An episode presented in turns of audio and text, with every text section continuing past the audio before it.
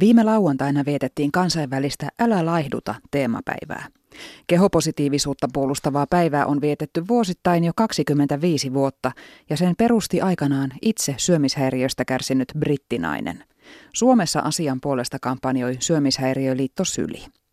Minä meinasin vetäistä heti teemapäivän alkajaisiksi aamiaisen väärään kurkkuun, kun näin iltapäivälehden päivityksen aiheesta sosiaalisessa mediassa.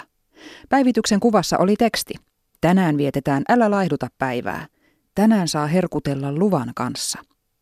Tekstin ympärillä oli naksuja, suklaakonvehteja ja kuorutettuja donitseja niin, että hampaita vihloi pelkästä katsomisesta.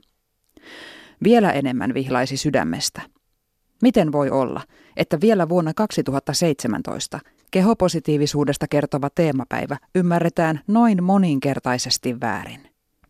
Kuvan viesti oli niin pöyristyttävän vääristynyt, että on vaikea lähteä sitä edes purkamaan. Ensinnäkin, laihduttamisen vastakohta ei ole herkuttelu. Laihduttamisen vastakohta on tavallinen elämä tavallisine syömisineen ja muine arkisine juttuineen. Toiseksi, herkuttelu ei tarkoita epäterveellisten ruokien syömistä. Se, mikä kenellekin on herkkua, riippuu henkilökohtaisista mieltymyksistä. Jollekin kuvassa olevat konvehdit, sipsit ja donitsit ovat herkkua, mutta jollekin toiselle samanlaista nautintoa voi olla vaikka einesmaksalaatikko puolukkahillolla tai etikkakurkku.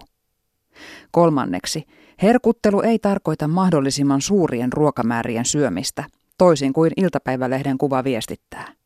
Neljänneksi, jos joku tarkkaileekin painoaan, se ei tarkoita, ettei voisi herkutella säännöllisesti. Terveeseen painonhallintaan kuuluu myös nautinto – ja mielellään mahdollisimman usein. Viidenneksi. Herkutteluun ei tarvita kenenkään lupaa. Kuudenneksi. Laihduttaminen ei ole ihmisen normaali tila. Kuva viestittää, että yhtenä ainoana päivänä on lupa olla laihduttamatta ja syödä donitseja, mutta kaikkina muina päivinä pitää olla nälässä ja kieltäytyä. Tässä vaiheessa kuvan viesti kääntyy jo täysin päinvastaiseksi älä laihduta päivän alkuperäisen sanoman kanssa. Syömishäiriöliitto Syli on muistuttanut, että laihduttamiseen liittyy paljon riskejä, joista ei juurikaan puhuta. Usein laihdutusyritykset ovat rankkoja ja laihduttamisen onnistumisprosentti on huono. Suurin osa painoa pudottavista saa kilonsa takaisin korkojen kerran. Jojo-laihduttaminen on terveydelle vaarallista. Laihduttaminen voi laukaista myös syömishäiriön, ja syömishäiriöön voi kuolla.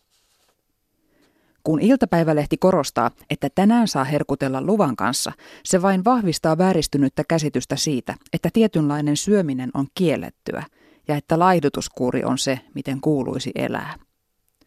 Älä laihduta päivän keskeinen viesti on, että edes yhtenä päivänä kyseenalaistaisimme hoikkuuden ihannoinnin ja muistaisimme, että kaikenlaiset kehot ovat hyviä. Tavoitteena on, että kaikenlaiset kehot ja elämäntavat hyväksyvä ajattelutapa omaksuttaisiin pysyväksi olotilaksi, kaikkina päivinä. Iltapäivälehden viesti taas on, että vedät tänään kitusiin pullaa sen, minkä pystyt, sillä huomenna olet taas dietillä. Seitsemänneksi.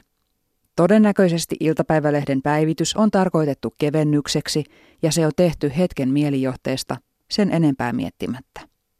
Ja se onkin kaikkein surullisinta. Kun jokin tulee nopeasti selkäytimestä, se kertoo, mikä on alitajuinen suhtautumisemme asioihin. Vielä on paljon tehtävää, jotta ymmärrämme perin pohjin, että hoikkuus ei ole itseisarvo eikä hyvän elämän mittari.